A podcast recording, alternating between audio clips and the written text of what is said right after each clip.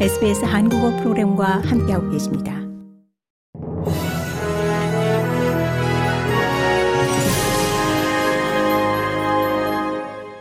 (2023년 3월 3일) 금요일 저녁에 SBS 한국어 간추린 주요 뉴스입니다.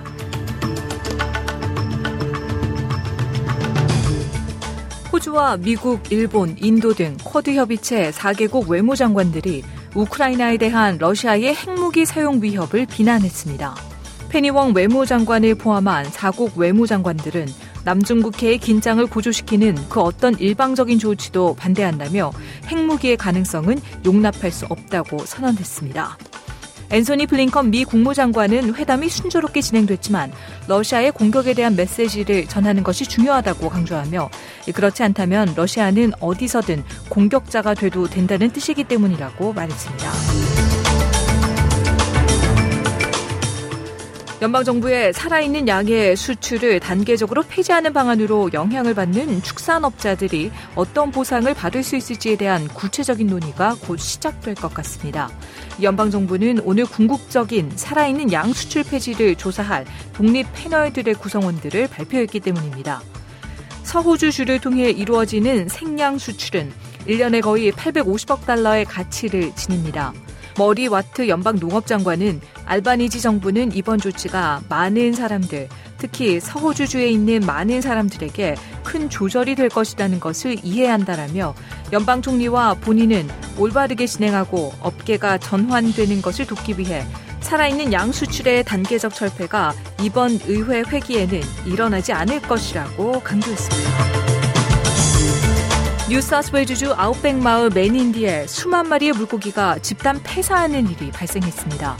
이번 주 1차 산업부는 달링 바하카 강을 따라가는 65km 구간에서 수만 마리의 물고기가 폐사했다고 확인했습니다. 물고기 집단 폐사는 가뭄이 절정이던 지난 2018년 12월과 2019년 1월에 걸쳐 해당 지역에서 발생한 바 있으며 당시에는 수백만 마리의 물고기가 폐사해 강 위로 떠올랐습니다. 해당 지역은 최근 몇 주 사이 심각한 홍수가 발생하며 마을이 물에 잠기는 환경적인 위기를 경험한 바 있습니다. 민물 생태학자인 그리피스 대학의 플랜 쉐이던 교수는 큰 홍수 후 물고기 집단 폐사가 발생하는 것은 드문 일이 아니라면서 물속 산소가 부족하기 때문이라고 설명했습니다.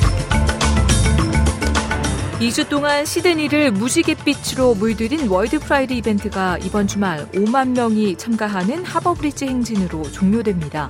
이날 참가자들은 전 세계의 평등의 목소리를 드높일 것으로 예상됩니다.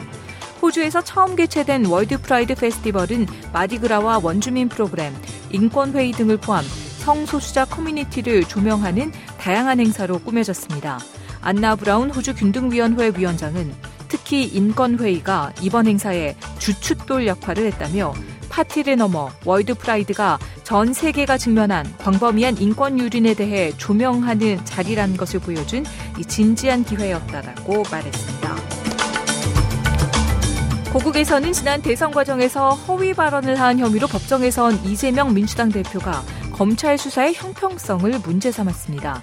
이 대표는 민주당 대선 후보였던 지난 2021년 12월 방송 인터뷰 등에서 대장동 사업 실무자인 고 김문기 성남도시개발공사 처장을 시장 재직 때는 알지 못했다라고 말한 혐의를 받습니다. 이 대표 측은 혐의를 모두 부인하고 있지만 검찰은 공소 사실을 한자 한자 모두 입증할 수 있다고 자신하고 있습니다. 이상 이 시각 간추린 주요 뉴스였습니다. 뉴스의 나혜인이었습니다.